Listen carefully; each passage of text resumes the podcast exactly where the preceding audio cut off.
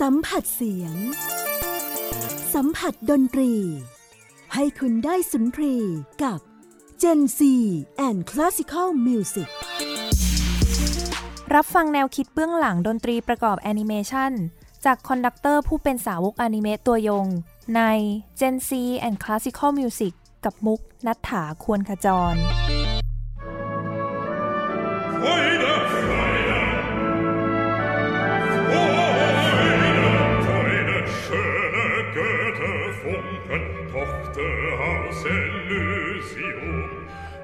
Feuet rieten, feuet himmlische, dein Heiligtum. Deine Zauber binden wieder, was die Mode streng geteilt. Alle Menschen werden Brüder, wo dein sanfter Flügel weilt. Deine Zauber binden,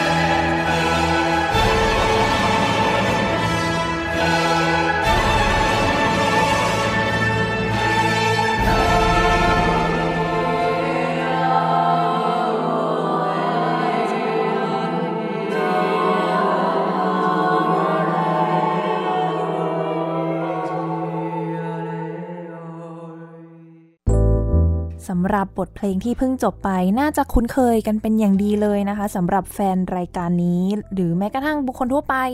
ซิมโฟนีหมายเลข9ของลุดวิกฟานเบโธเฟนนะคะ ว่าแต่ว่าเราจริงๆก็เปิดเพลงนี้มาหลายครั้งแล้ว แต่ทำไมยังเลือกมาเปิดในตอนนี้อีกก็ต้องถามแขกรับเชิญของเรานะคะว่าพี่ออมคะทำไมถึงเลือกเพลงนี้มาให้ท่านผู้ฟังได้ฟังกันนะคะ เพลงนี้นะครับที่มาเปิดในวันนี้เนี่ยก็เป็น context หรือบริบทพิเศษกว่าการฟังเพลงคลาสสิกในครั้งอื่นๆนะครับ เพราะว่าอันนี้เป็นเวอร์ชั่นที่ถูกบรรเลงนะครับ อยู่ในภาพยนตร์แอนิเมชันของญี่ปุ่น หรือที่เราเรียกสั้นๆ กันว่าแอนิเมะเรื่อง Neon Genesis Evangelion ซึ่งเป็นการ์ตูน อนิเมะที่หลายๆคนอาจจะรู้จักกันดีนะครับ เป็นเรื่องราวเกี่ยวกับการต่อสู้ของหุ่นยนต์ แล้วก็แฝงไปด้วยปรัชญาต่างๆ มากมายนะครับ ซึ่งในอนิเมะเรื่องนี้เนี่ยก็มีบทเพลงคลาสสิกหลายๆ เพลงที่ถูกนำเอามาใช้อยู่ในเรื่องนะครับ อันนี้ก็เป็นบทเพลงที่อยู่ในฉากสำคัญอันหนึ่งของเรื่องเลยเป็นถือว่าเป็นดนตรีประกอบประเภทหนึ่งนะคะใช่ครับพูดถึงดนตรีประกอบแล้วเนี่ยวันนี้ก็คือพี่ออมจะมาเล่าในเรื่องของดนตรีประกอบ ซึ่งแน่นอนว่า จุดประสงค์หลักของเราเลยคือดนตรีอนิเมะแต่ว่าเราก็จะมีการพูดถึงดนตรีประกอบด้านอื่น ๆ ด้วยใช่ครับก่อนหน้านั้นก่อนอื่นเลยขอต้อนรับนะคะ พี่ออม ดร ธนพลเสตาพราม สวัสดีค่ะ สวัสดีครับค่ะ เป็นครั้งแรกที่ได้เจอกันกับพี่ออมในรายการนี้จริง ๆ อยากจะเชิญมานานแล้ว มีหลาย ๆ คนเรียกร้องว่าอยากจะอาตอนนี้โปรดิวเซอร์กำลังดีใจมากเลย บอกว่าเรียกร้องอยากจะฟัง เรื่องราวเกี่ยวกับดนตรีอนิเมะนะคะครับพูดถึงดนตรีประกอบกันหน่อย ก่อนที่จะมาถึงยุคที่เป็นดนตรีอนิเมะที่เราเห็นกันปัจจุบันเนี่ยมันมันเริ่มต้นอะไรมายังไงคะ อาจจะขอย้อนไปไกลนิดนึงแล้วกันครับ ถ้าเกิดพูดในเชิงประวัติศาสตร์เนี่ยก็คือดนตรีที่มันประกอบอยู่กับภาพยนตร์แอนิเมชันนะครับมันก็พัฒนามาควบคู่กับดนตรีที่มันประกอบกับภาพยนตร์นะครับซึ่งก็ในช่วงต้นศตวรรษที่ 20 เนาะในช่วงที่ภาพยนตร์เนี่ยครับมันเป็นยังเป็นหนังเงียบอยู่นะครับเราเรียกว่าหนังเงียบเพราะว่ามันก็จะเป็นภาพเฉยๆใช่ไหมครับ มันก็จะเป็นภาพเคลื่อนไหว เป็นภาพขาวดำด้วย แล้วก็ไม่มีเสียงประกอบนะครับ ก็ถ้าเกิดเข้าไปนั่งในโรงก็อาจจะมีเสียง เเครื่องฉายนะครับดัง ๆ ลั่น ๆ อยู่ข้างหลังเนี่ยนะฮะมันก็เลยมีการนำเอาดนตรีมาใช้นะครับ ก็จุดประสงค์หนึ่งก็คืออย่างที่ว่าก็คืออาจจะใช้ในในในแง่หนึ่งก็อยากจะใช้มากลบเสียงรบกวนเหล่านั้น ในแง่หนึ่งก็คือรู้สึกว่าอยากจะเพิ่มความรู้สึกบางอย่างประกอบเข้าไปกับภาพนะครับ ซึ่งก็นักดนตรีสมัยนั้นอะมันก็มีตั้งแต่การใช้เปียโนนะครับ มีนักดนตรีมาอินพ o ไวส์ เสียงบทเพลงประกอบไปกับภาพค่ะใช่ด้นสดไปนะครับ แล้วก็หลังๆก็อาจจะเริ่มมีพัฒนาการของการเอ่อเลือกนะครับเลือกเอาบทเพลงที่มันมีอยู่แล้วก็คือเพลงคลาสสิกต่างๆ เนื่องด้วยเหตุผลส่วนใหญ่ก็อาจจะเป็นการหลีกเลี่ยงค่าลิขสิทธิ์ต่างๆ ที่มันแพงอะนะครับค่ะก็เลยมีการเลือกเพลงเหล่านั้นมาใช้ยกตัวอย่างเช่น ถ้าเกิดว่ามีฉากงานศพก็อาจจะอะ funeral march ของโชแปงใช่ไหมครับหรือว่าเพลงที่มันตื่นเต้นก็อาจจะอะเพลงของวากเนอร์อะไรอย่างเงี้ยครับมันก็จะมีเซตบทเพลงอย่างนั้นนะที่เขาเอามาใช้นะครับ มันก็เลยเป็นที่มาว่าเพลงคลาสสิกนะครับหลายๆเพลงอะมันก็เลยผูกพันอยู่กับภาพยนตร์ เพราะว่าเนื่องด้วยแฟชั่นของการใช้ดนตรีแบบนั้น ซึ่งต่อมาเนี่ยมันก็ถึงขนาดมีการพิมพ์หนังสือสำหรับนักดนตรีเหล่าเนี้ที่เหมือนกับรวมเซตเพลงไว้ด้วยว่าเนี่ยอะเพลงสำหรับมูดประมาณนี้นะมีฉากแบบนี้เออก็จะเอาเพลงคลาสสิกอย่างนี้อย่างนี้มามาไว้ให้เล่นนะครับจนกระทั่งตอนหลังมันก็เริ่มมีการที่ผู้กำกับหรือว่านักแต่งเพลงเนี่ย มีการระบุชัดเจนว่าเอ้ยอยากให้ลองแต่งเพลงขึ้นใหม่สำหรับฉากนี้โดยเฉพาะนะซึ่งนั่นก็เป็นจุดกำเนิดของการแต่งเพลงประกอบไปกับเอ่อฉากของภาพยนตร์ ซึ่งต่อมามันก็ขยายเป็นทั้งเรื่อง ทีเนี้ยสิ่งหนึ่งที่ที่บางเราจะมองข้ามไปในหลายๆเรื่องก็คือประวัติศาสตร์ของดนตรีประกอบแอนิเมชันเนี่ยมันมาควบคู่กับดนตรีประกอบภาพยนตร์เลยทีเดียวนะครับ ก็คือจริงคนอย่างวอลดิสนีย์เนี่ยก็เป็นหนึ่งคนที่จริงจังมาก ๆ ในการที่จะ พอเข้าสู่ยุคของภาพยนตร์เสียงแล้วอะเขาก็เรียกว่ามีนักแต่งเพลงที่เขาดึงเอามาร่วมงาน แล้วก็เอามาใช้แต่งเพลง ซึ่งภาพยนตร์การ์ตูนยุคแรก ๆ ของดิสนีย์อะค่อนข้างเน้นบทเพลงด้วยซ้ำอืมถ้าเกิดใช่ใช่ไหมครับ ถ้าเกิดจริง ๆ หลาย ๆ เรื่องก่อนหน้านั้นอีกอะก็อย่างเช่นแบบSilly Symphony เป็นต้นเนี่ยงานของวอลต์ดิสนีย์ที่แบบเรียกว่า ยังไม่ได้พากย์เสียงด้วยซ้ำแต่ว่าใช้ดนตรีออร์เคสตราแบบจริงจังมากๆ มาแล้วนะครับส่วนทางอีกค่ายหนึ่งทาง Warner Brothers ก็เหมือนกันก็มีการผลิตงานเหล่าเนี้ยที่แบบใช้ดนตรีเป็นตัวหลักในการขับเคลื่อนโชว์เอ่อภาพยนตร์ หรือว่าการ์ตูนของตัวเอง ค่ะ ก็โอ้จริงแล้วถ้าย้อนไปนะตอนนั้นเนี่ย อย่างถ้าท่านผู้ฟังมีโอกาสได้ดูพวก Tom and Jerry หรืออะไรเงี้ยใช่จริง ๆ ก็เป็นการ์ตูนที่ไม่มีเสียงพูดเลยใช่เนอะครับเป็นมีแค่ภาพแล้วก็เสียงดนตรีจริงซึ่งมันก็จะเป็น composition หรือบทประพันธ์ที่จริง ๆ เราฟังเผินๆมันก็สนุกสนานแต่ข้างในอะถ้าถ้าเราเป็นนักดนตรีฟังแล้วรู้สึกเอ้ยมันซับซ้อนนะๆมันยากมาก ใช่โหเคยเล่นเนี่ยแต่ละเพลงนี่รายละเอียดมันมากกว่าที่เราคิดจริง ๆ ใช่ครับะ คือบางทีในยุคนั้นนะมันก็อาจจะมีเรียกว่าคนนอกวงการบางทีก็จะอาจจะมองว่าเออเป็นดนตรีที่มันไม่ได้จริงจังมากมันเป็นการ์ตูนมันเป็นสื่อสำหรับเด็กมันเป็นแค่แบบ sound effect ใช่ไหมครับค่ะอืมแต่ว่าจริงๆอะพอเวลาผ่านมาเรามองย้อนกลับไปอะเราก็เห็นความจริงว่าเออมันเป็นอะไรที่แบบมี ความจริงจังมาก ๆ เหมือนกันในนั้น ใช่ไหมครับค่ะยุคแรก ๆ ของดนตรีประกอบทั้งภาพยนตร์แล้วก็ประกอบแอนิเมชันเนี่ยมันก็จะเป็นการผสมกันไประหว่างเอ่อดนตรีเดิมที่มีอยู่แล้ว เช่นดนตรีคลาสสิกหรือว่าเพลงที่เป็นที่นิยมในสมัยนั้น ผสมไปกับบทเพลงแต่งใหม่ทั้งหลายนะครับ ต่อมาเนี่ยก็เรียกว่าอาชีพ film composer หรือนักดนตรีประกอบภาพยนตร์อะก็มีบทบาทมากขึ้นถึงขนาดแบบแต่งเพลงประกอบไปทั้งเรื่อง ซึ่งหลาย ๆ ท่านอะก็จะมีได้รับเรียกว่าสำเนียง ที่สืบทอดมาจากนักแต่งเพลงคลาสสิกอยู่ แล้วก็ยังได้สำยินสำเนียงของแบบของวากเนอร์ใช่ไหมครับ ของริชาร์ดสเตราส์หรือว่าสำเนียงของดนตรี popular ในยุคนั้น เช่นดนตรีแจ๊สต่างๆ เข้ามาผสมรวมกัน กลายเป็นกลายเป็นดนตรีแบบที่เราก็ยังคงได้ยินเสียงเหล่านั้นน่ะในภาพยนตร์ทุกวันนี้ใช่ ก็อย่างจอห์นวิลเลียมส์ก็จะมีได้รับอิทธิพลจากกุสตาฟโฮลส์ใช่มาเต็มๆเลยก็ว่าได้ไม่ใช่เยอะด้วยเต็มๆใช่เลครับยค่ะ ใช่ ซึ่งในบทเพลงเหล่านั้นน่ะมันก็ มีมีอยู่หลายสำนักคิดเหมือนกันในในบรรดานักแต่งเพลง ประกอบภาพยนตร์หลายท่าน บางคนก็เชื่อในเรื่องของการใช้เสียงมาประกอบโดยที่ไม่โดดเด่นนำหน้าภาพใช่ไหมครับ บางคนก็ใช้วิธีการแต่งเพลงที่เรียกว่ามันใช้อุ้มหนังเอาไว้นั่ก็คือแบบแบบควบคู่ไปกับภาพเลยสมมติถ้าเกิดเราดู Star Wars เนี่ยเราจะรู้สึกว่าเพลงมันมีความโดดเด่นมันแบบ นอกจากมันมันประกอบฉากแล้วมันยังทำหน้าที่ เป็นสัญลักษณ์บางอย่างด้วย ซึ่งอิทธิพลแบบนี้วิธีวิธีการคิดแบบนี้มันก็ เรียกได้ว่าสืบทอดมาจากโอเปร่าสมัยก่อนนั่นแหละนะครับ เพราะว่าเอ่ออย่างริชาร์ดวากเนอร์เขาก็จะใช้ถ้าเกิดท่านผู้ฟังพอคุ้นเคยกับโอเปร่าหรือว่าอุปรากรนะครับก็คือการแสดงที่มีร้อง แล้วก็มีดนตรีบรรเลงประกอบมีฉากมีการแสดงต่างๆเนี่ยก็คือริชาร์ดวากเนอร์เนี่ยก็มีเทคนิคในการแต่งเพลงที่เรียกว่าการใช้ leitmotif หรือว่าทำนองสั้นๆ ที่ประจำตัวละครต่างๆ ใช่ไหมครับ ซึ่งเทคนิคแบบเนี้ยก็ถูกนำมาใช้ในภาพยนตร์ด้วยในยุคแรก ๆ เหมือนกันอย่างหนังเรื่องคิงคองนะฮะจากปี ทศวรรษ 1930 เนี่ยก็เป็นอีกหนึ่งตัวอย่างที่มีการใช้เอ่อลักษณะของทำนองเล็ก ๆ แบบเนี้ยที่เอามาประจำตัวละครหรือประจำเหตุการณ์ ถ้าเกิดเราเคยดู Star Wars กันอันนี้ชัดเจนมากเลย ว่าเวลามีมีธีมของแต่ละคนใช่เนอะสมมติดาร์ธเวเดอร์โผล่มาเนี่ยก็มีปูมปูมปูมปุมปูดูมปุมปูดูมใช่ไหมฮะก็มีทำนองอย่างเงี้ยขึ้นมา ทีนี้มันก็มีความหมายยิ่งใหญ่ไปกว่านั้น คือยกตัวอย่างเช่น ตัวไม่อยู่ดาร์ธเวเดอร์ไม่อยู่แต่ทำนองมา ใช่ไหมฮะ มันก็เออเป็นความหมายถึงแบบเป็นตัวแทนของอะไรบางอย่างที่เกี่ยวกับดาร์ธเวเดอร์เป็นต้นดังนั้น ดนตรีมันเลยไม่ได้ทำหน้าที่เป็นแค่เสียงประกอบหรือว่าเร้าอารมณ์ แต่ว่ามันมีสัญลักษณ์บางอย่างแฝงอยู่ในนั้นด้วย ก็คือมันกลายเป็นหนึ่งตัวละครหรือหนึ่งผู้เล่นที่อยู่ในภาพยนตร์ด้วย ค่ะ ก็เรียกได้ว่าเป็นส่วนประกอบสำคัญจริง ๆ เนาะของภาพยนตร์แล้วก็แอนิเมชันต่างๆ นั่นเป็นจุดที่ทำให้พี่ออมตัดสินใจ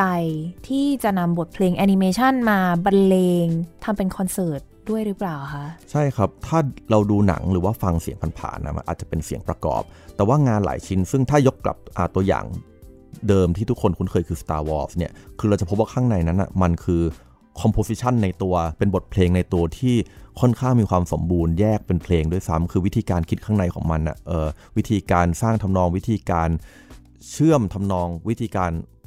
ก่อรูปบทเพลงเป็นโครงสร้างต่างๆเนี่ยคือแบบเออนี่มันคือเพลงจริง ๆ เลยเนาะมันเป็นเพลงจริงๆอะ่ะพอคัดแยกมาบรรเลงเปล่าๆเนี่ยก็เรียกได้ว่ามันมีคุณค่าในแบบของตัวเองเลยว่ามันเป็นเป็นเพลงที่ ถูกประพันธ์ขึ้นมาแล้ว นอกจากดูคู่กับหนังแล้วยังฟังแยกได้ด้วย ซึ่งนั่นก็เลยเป็นสิ่งที่กลายเป็นความนิยมที่หลาย ๆ คนจะชอบซื้อแผ่น soundtrack มาฟังใช่ไหมครับค่ะ soundtrack หรือบางทีเราเรียก OST คือ original soundtrack เนี่ยคือก่อนหนั้นเนี่ยเราก็เห็นแล้วเราก็เห็นว่าหลาย ๆ วงออเคสตราหลาย ๆ วงเขาก็เอาเพลงเหล่านี้นะออกมามาบรรเลงให้คนฟังกันนะครับทีเนี้ยเราก็เลยรู้สึกว่านอกจากงานเหล่านี้เนี่ยมันก็ยังมีหนังประเภทอื่น ๆ อีก หนังประเภทที่อาจจะไม่ได้อยู่ในกระแสหลัก เป็นต้นแล้วก็เลยคัดเลือกเพลงเหล่านั้นนะมาทำในคอนเสิร์ตหลาย ๆ ครั้งที่ก็จะประกอบด้วยเพลงเพลงดังใช่ไหมครับที่แบบเพลงที่หลาย ๆ คนอยากฟัง หรือว่าเพลงที่คนอาจจะยังไม่คุ้นเคยไม่รู้จักก็จับสิ่งเหล่านั้นนะมาผสมรวมกันกลายเป็นการแสดง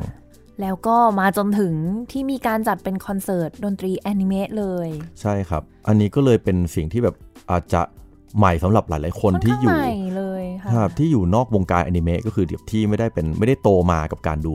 อนิเมะหรือแอนิเมชันญี่ปุ่นใช่ไหมครับก็อาจจะมีคำถามว่าเอ๊ะมันคืออะไร หรือว่าดนตรีมันมันพิเศษยังไงใช่มันเอ๊ะพิเศษทำไมถึงขนาดนั้นแบบเอาเลยมามาแสดงเป็นคอนเสิร์ตคอนเสิร์ตหนึ่งได้เลย ใช่ครับ เพราะว่าดนตรีเหล่านี้เนี่ยเรียกว่าหลายคนน่ะที่เราเราฟังกันนะเราเราดูการ์ตูนใช่ไหมเราดูอนิเมะอะไรเงี้ยอืมเราก็จะมีเพลงพวกนี้ประกอบอยู่ในเรื่องตลอดเวลา แล้วบางทีเราชื่นชอบเพลง เรื่องเหล่านั้นนะบางทีก็จะมีความรู้สึกผูกพันกับเพลงเหล่านั้นไปด้วยใช่ไหมครับ คือบางทีคุยกับเพื่อนๆนะเหมือนกันนะครับว่าบางทีอะเราดูการ์ตูนบางเรื่องหนึ่งเรื่องอะมันเป็นซีรีส์นะยาวบางที 20 ตอน 40 ตอนอย่างเงี้ยแล้วบางทีทำนองเดิมซ้ำๆที่มันเล่นอยู่ในทุกฉากสำคัญอะเราก็จะฟังแล้วก็จะจำได้บางทีฟังปุ๊บเห็นฉากมาเลยอะไรเงี้ยใช่ไหมครับใช่มีมีเพื่อนคนหนึ่งอันนี้ก็เป็นหนึ่งในเรื่องที่โดดเด่นมาก ๆ เป็นการ์ตูนเรื่องหนึ่งที่ เชื่อว่าหลายๆคนจะชื่นชอบทั้งทั้งเด็กผู้หญิงเด็กผู้ชายเลยคือเซเลอร์มูนอ่าเซเลอร์มูนเนี่ยเป็นตัวอย่างที่ชัดมากว่าทุกทุกฉากของเขาเขาจะมี pattern ว่าถ้าฉากหน้าตาแบบนี้ไอ้ธีมเนี้ยทำนองเนี้ยมันจะมาเสมอค่ะใช่ไหมครับเช่นตัวละครนี้แปลงร่างปุ๊บจะมีทำนองของคนนี้มาเลยใช่ไหมครับอ่าถ้ามีตัวร้ายโผล่มาปุ๊บจะเป็นทำนองนี้ ปล่อยท่าไม้ตายปุ๊บเป็นทำนองนี้ แล้วเราถ้าเกิดเราดูอย่างเงี้ยซ้ำๆ20 ตอน 40 ตอน เราก็จะจำได้มันฝัง ใช่ มันก็เลยเกิดเป็นความผูกพันกับทำนองเหล่านี้นะครับ ค่ะ ก็เลยตัดสินใจที่อยากจะนำบทเพลงเหล่านี้กลับมานำเสนอใช่ไหมใช่คะครับ ก็เห็นว่าแบบโหได้รับความสนใจเยอะมาก ครับ ค่ะ ก็เลยอยากจะให้พี่ออมช่วยพูดถึงดนตรีอนิเมะให้กับท่านผู้ฟังเนี่ยได้รู้จักมากขึ้นหน่อยสำหรับทั้งท่านที่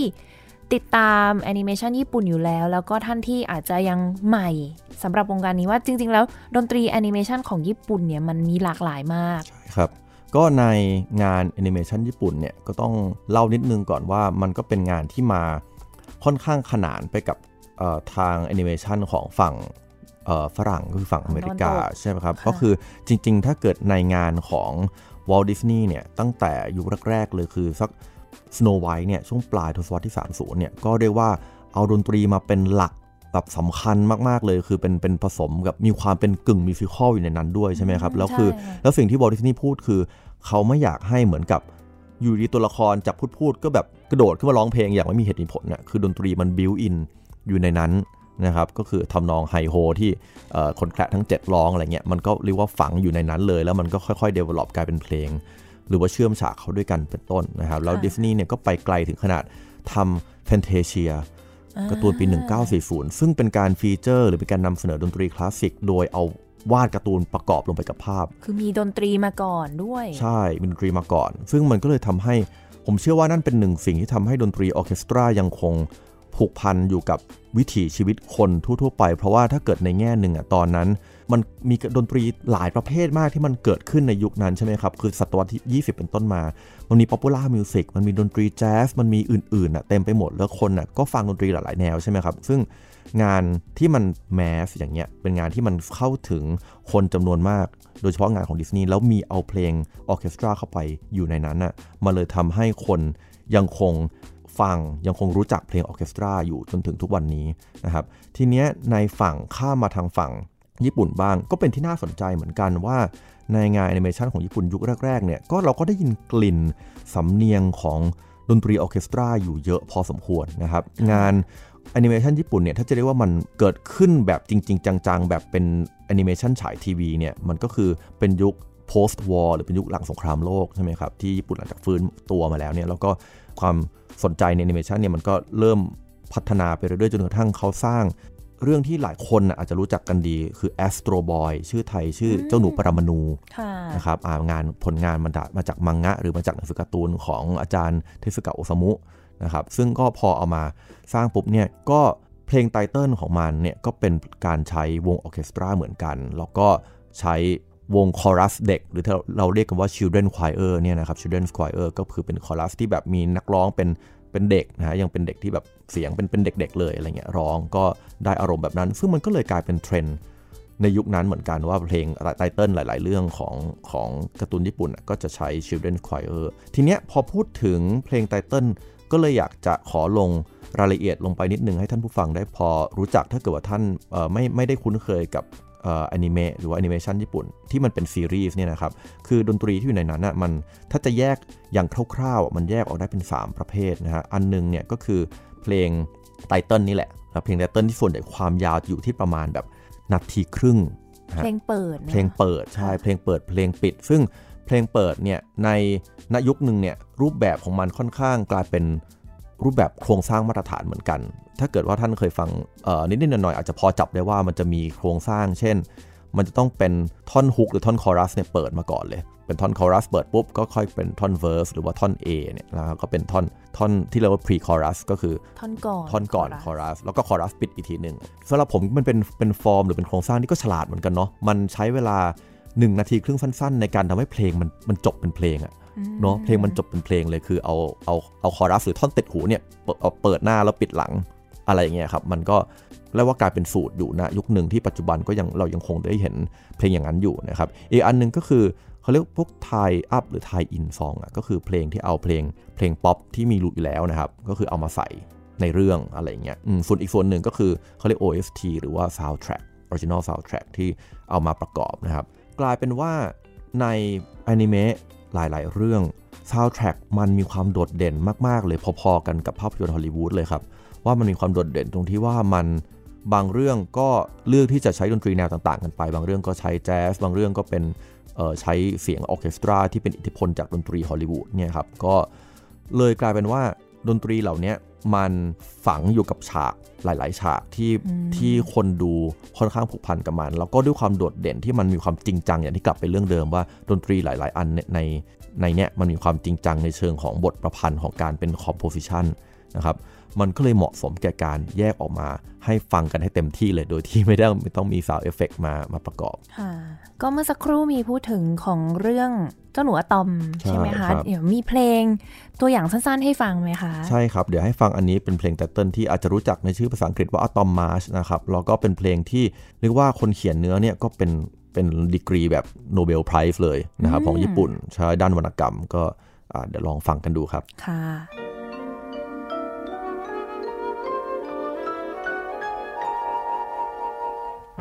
So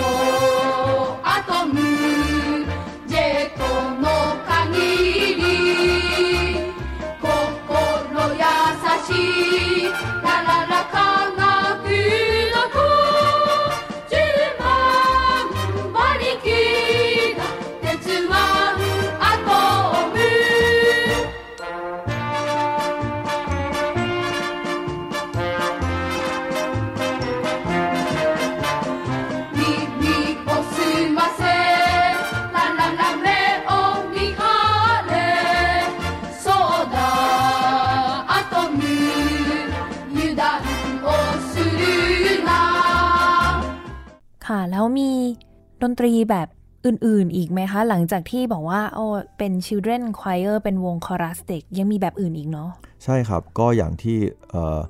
เล่ากันให้ฟังแล้วว่าพอเพลงหลังจากนั้นมาเนี่ยมันก็เริ่มมีเทรนด์อื่นๆนะไม่ว่าจะเป็นเรื่องของการมีศิลปินเดี่ยวที่เป็นนักร้องนะครับที่เป็นเพลงที่แบบว่านักร้อง เรียกว่าเป็นเหมือนกับ anime singer เลยก็ได้ครับเป็นตำแหน่งแบบนี้ว่าเป็นนักร้องที่โด่งดังมาจากการร้องเพลงประกอบคือเพลงเปิดเพลงปิด นะครับแล้วก็ต่อๆมาเนี่ยมันก็เริ่มกลายเป็นมีศิลปินดังๆนะครับที่มาทำเพลงประกอบหรือเพลงเปิดเพลงปิดเนี่ยให้กับแอนิเมชันด้วยนะครับทีเนี้ยพอมาพูดกันถึงฝั่งตัว OST บ้างดีกว่านะครับก็คือในฝั่งของตัวดนตรีประกอบเนี่ยมันก็มีหลาย ๆ เรื่องที่เรียกว่าถ้าพูดให้โยงเข้ากับดนตรีคลาสสิกเนาะก็คือมันก็มีหลาย ๆ เรื่องที่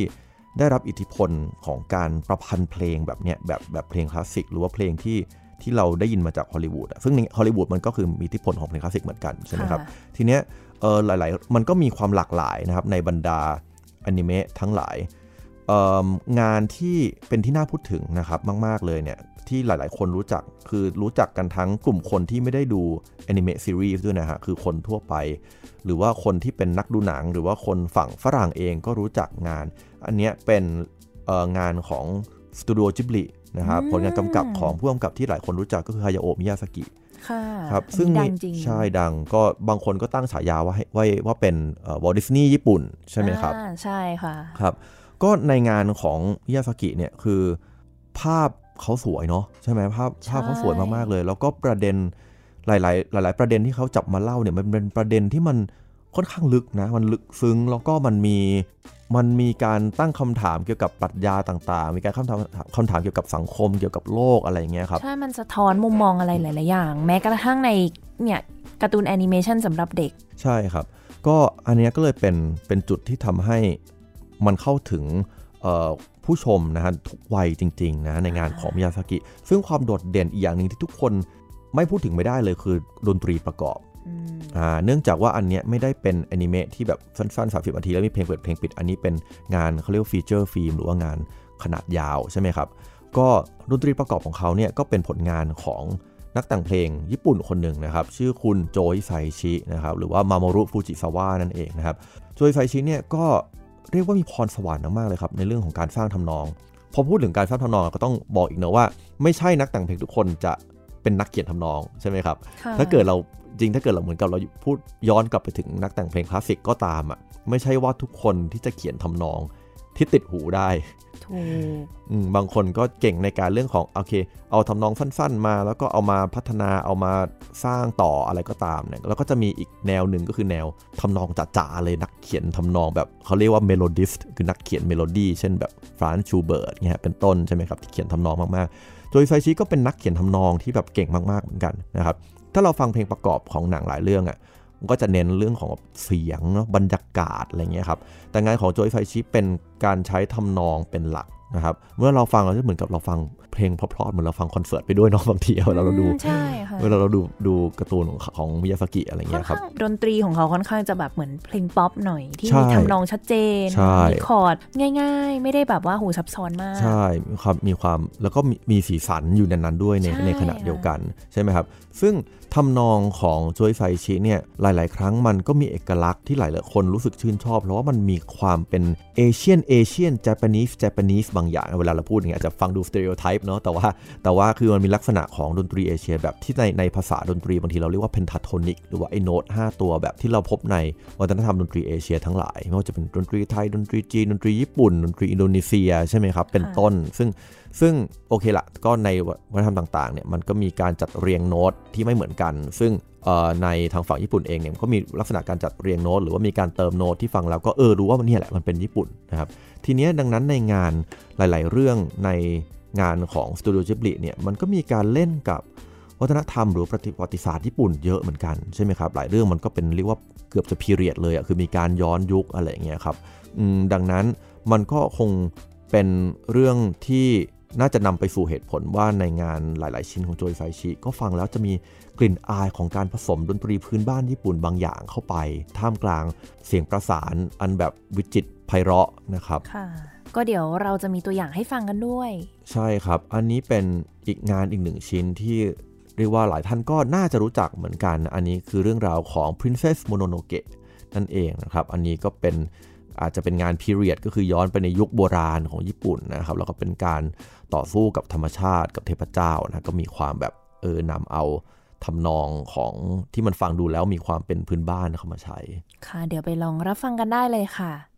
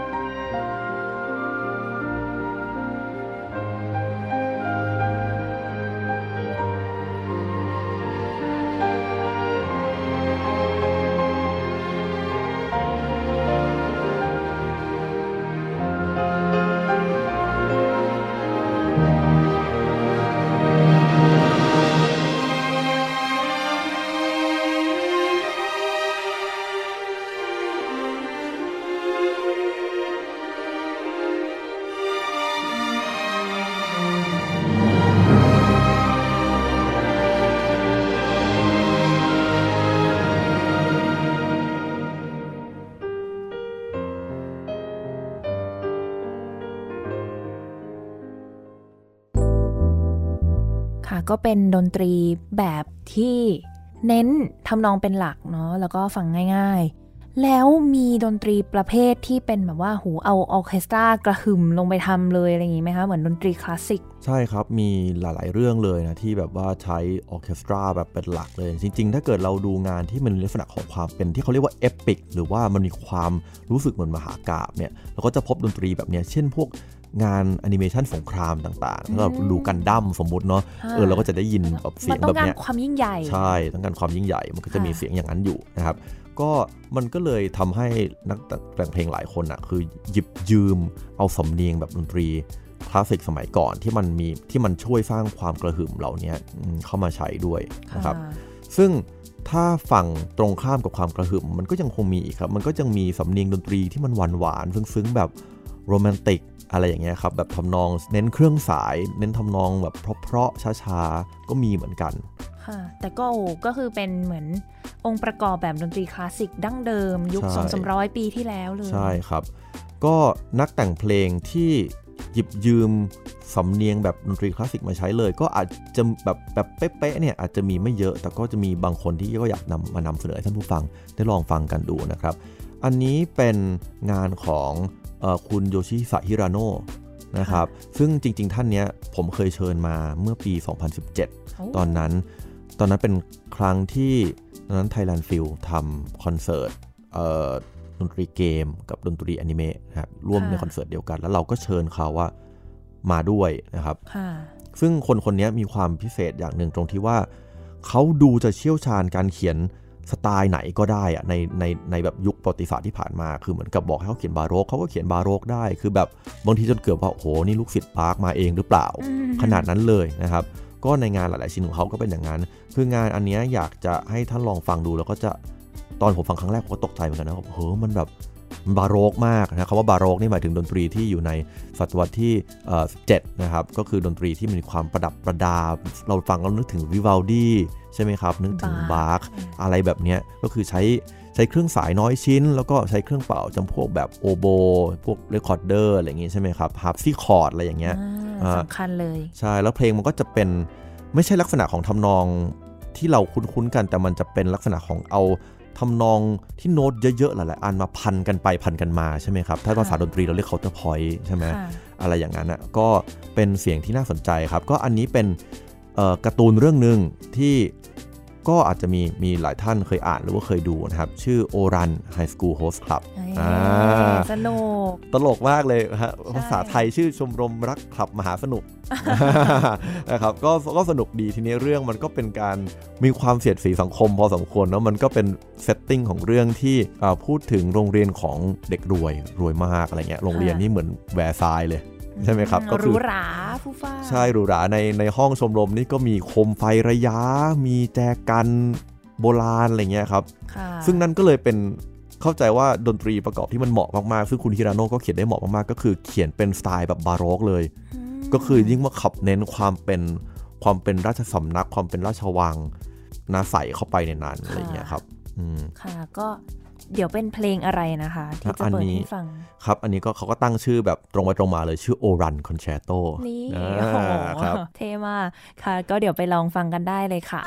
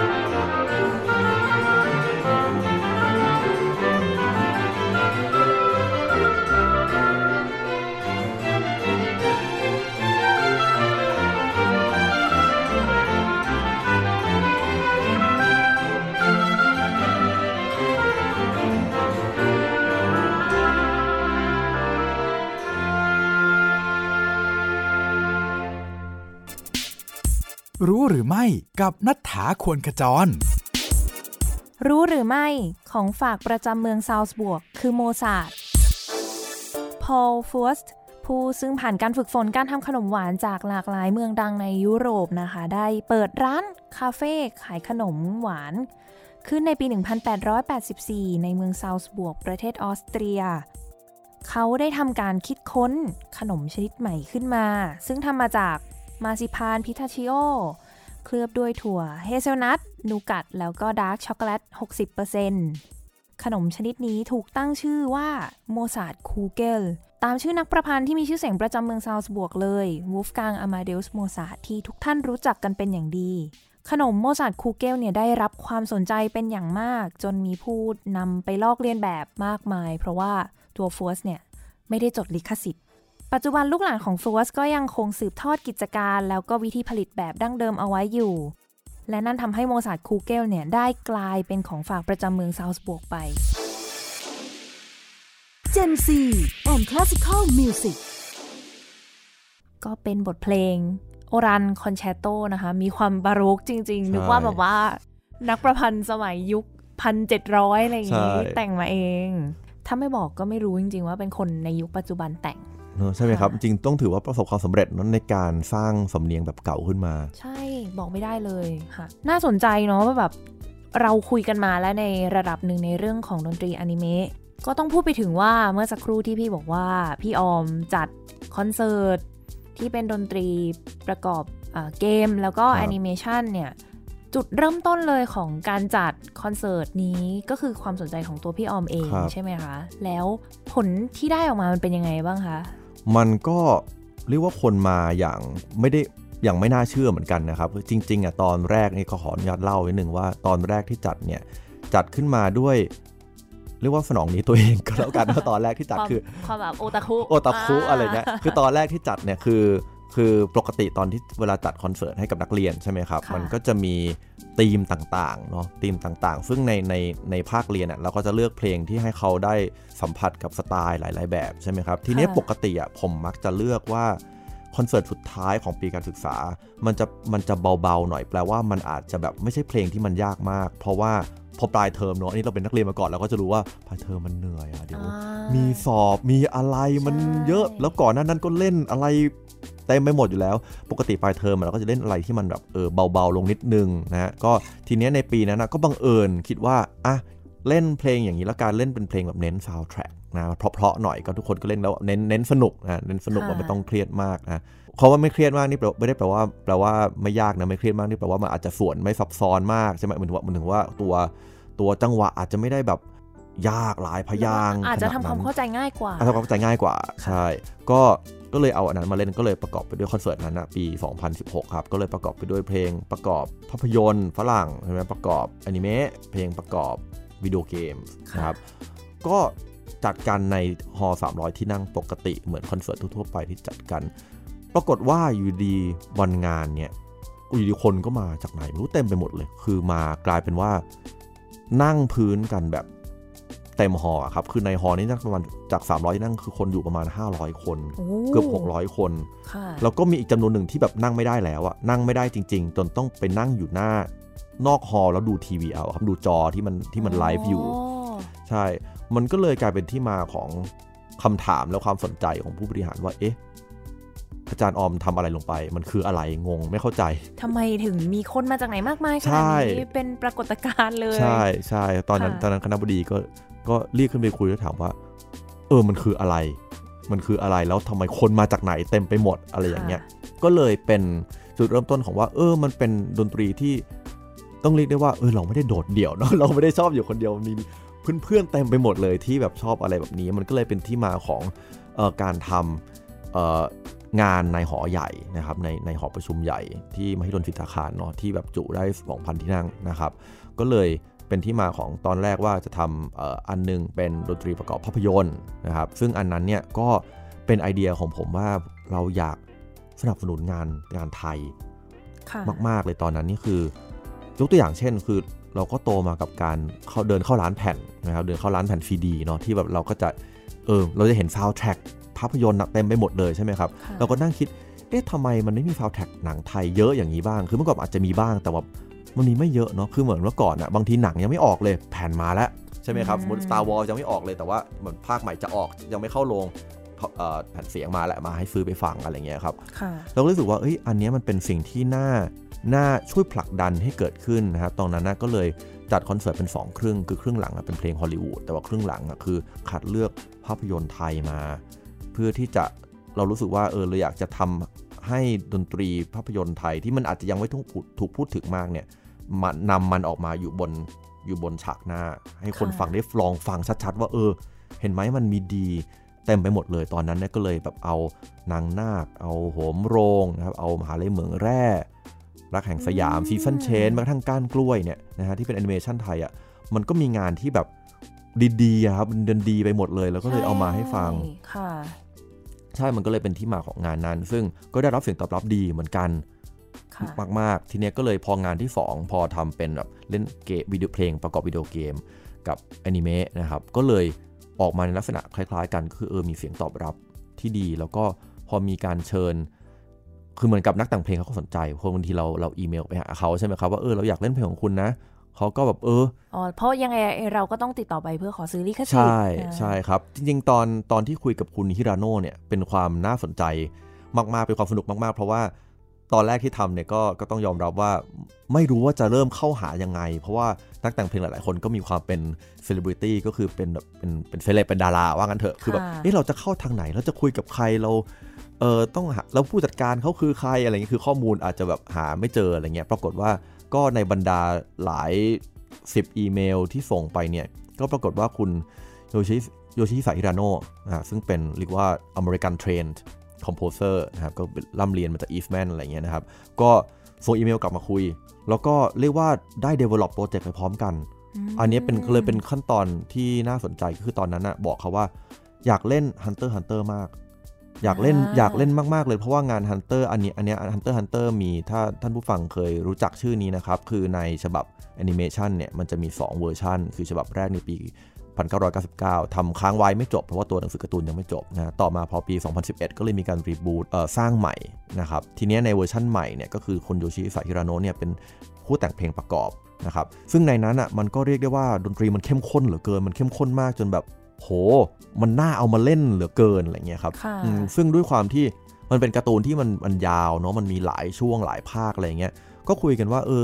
เราจะทำยังไงดี เราจะเล่นเพลงยังไงดีแต่คือผมก็เลยทำ proposal ไปก่อนว่า เออผมก็นั่งฟังร้อยแทร็กของคุณเนี่ย ผมก็เลยสรุปว่า เออผมอยากลองให้คุณทำ selection แบบนี้แบบนี้ได้ไหมอะไร ก็เลยมีการแลกเปลี่ยนกันว่า เออเขาเห็นว่ายังไง ผมเห็นว่ายังไง ก็เลยมีการร่วมร่วมมือกันในเชิงไอเดียว่าออกมากลายเป็นสวีทเจ็ดท่อนเป็น Hunter Hunter Suite ก็เลยกลายเป็นโอ้เราได้ World Premiere นะครับโอ้งานชิ้นนี้ค่ะครับ ซึ่งก็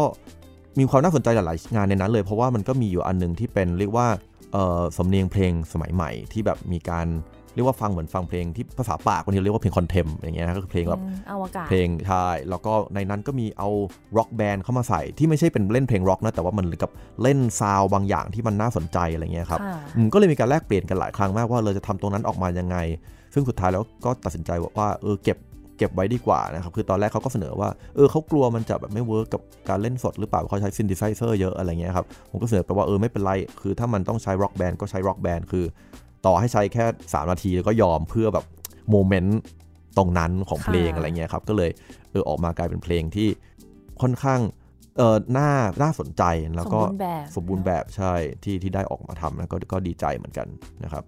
มีเป็นตัวอย่างให้ฟังไหมคะ มีครับนะอันนี้เดี๋ยวเปิดเป็นตัวอย่างให้ฟังแล้วกัน อันนี้เป็นท่อนท่อนหนึ่งนะครับ ที่เรียกว่าผสมผสานดนตรีหลาย ๆ แนวหลาย ๆ อารมณ์แล้วก็ใช้ร็อกแบนด์ด้วยเข้าด้วยกัน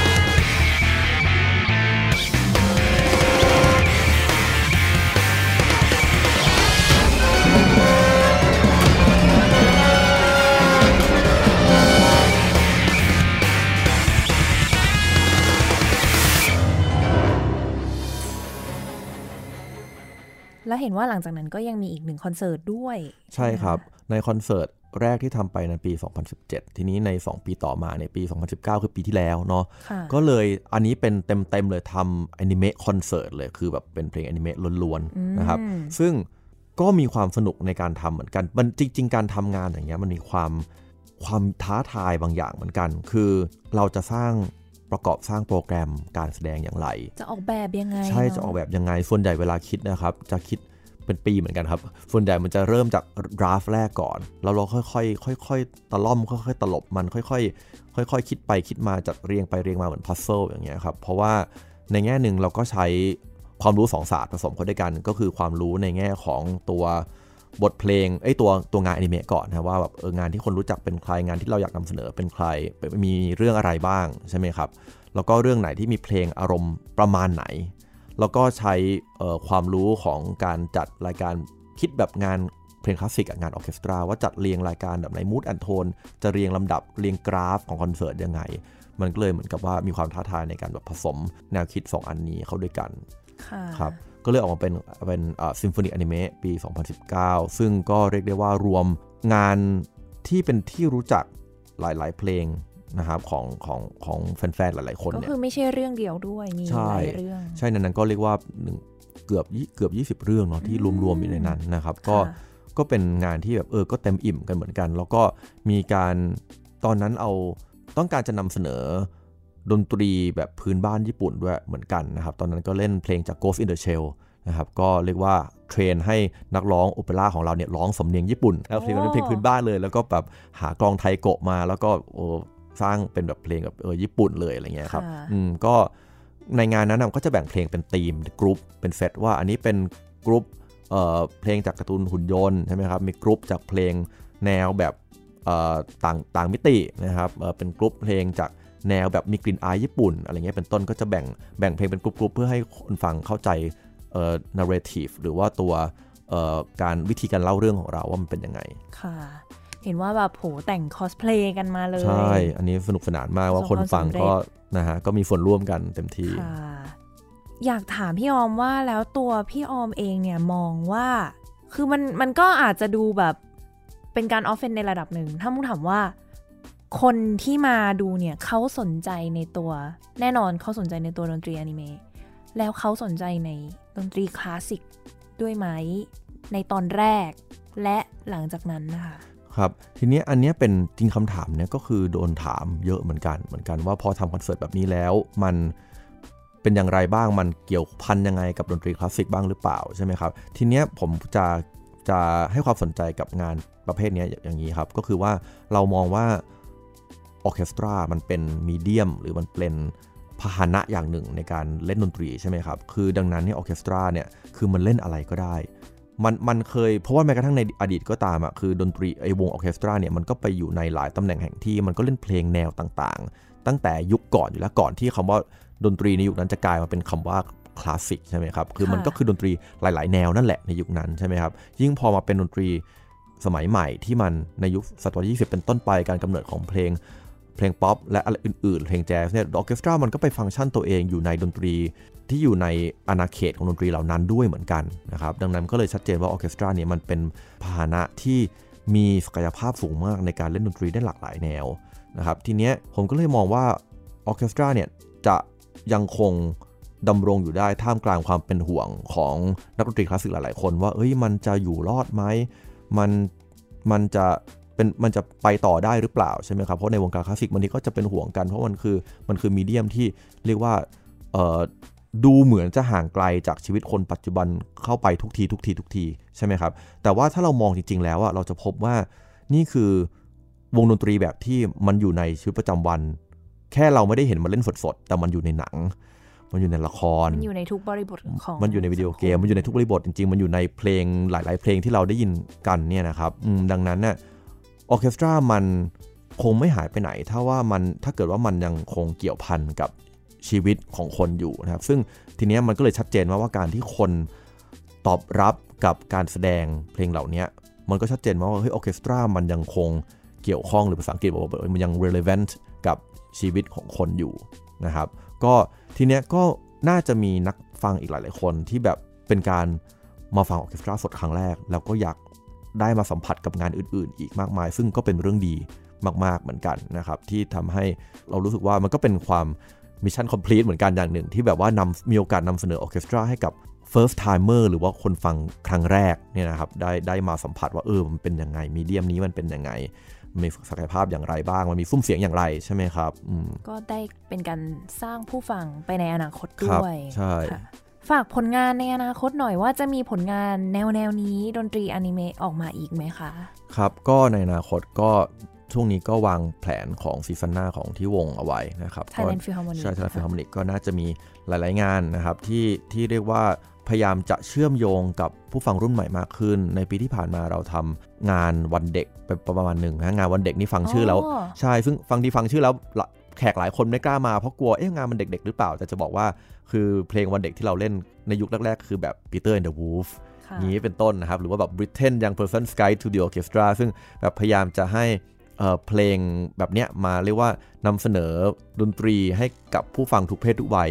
ได้ลองฟังดูจริงๆอะซึ่งหลังจากนั้นปีที่แล้วเพื่อเมื่อต้นปีเนี่ยผมเพิ่งทำฟุตสาครอืมอันนี้เห็นอยู่ใช่อันนั้นอันแต่งเอง อันนั้นแต่งแต่งเพลงขึ้นมาอ๋อใช่แล้วก็ค่ะแล้วก็เล่นประกอบกับกับละครหุ่นใช่ไหมครับค่ะอืมซึ่งปีหน้าก็อาจจะทำอะไรแนวๆอีกนี้อีกก็เดี๋ยวลองติดตามดูว่า งานวันเด็กที่แบบไม่ได้สำหรับแค่เด็กอย่างเดียวนะครับ ว่ามันจะเป็นเป็ยันงไงงานที่ให้ทุกคนได้เรียนรู้ ใช่ครับได้ให้มันมาชมร่วมกันนะครับแล้วหลังจากนั้นก็อาจจะมีดนตรีที่เกี่ยวข้องกับสื่อต่างๆ ไม่ว่าจะเป็นภาพยนตร์หรือว่าแอนิเมะหรือว่าวิดีโอเกมส์ให้ได้ฟังกันอีกนะก็อยากให้ลองติดตามกันนะครับ ก็เป็น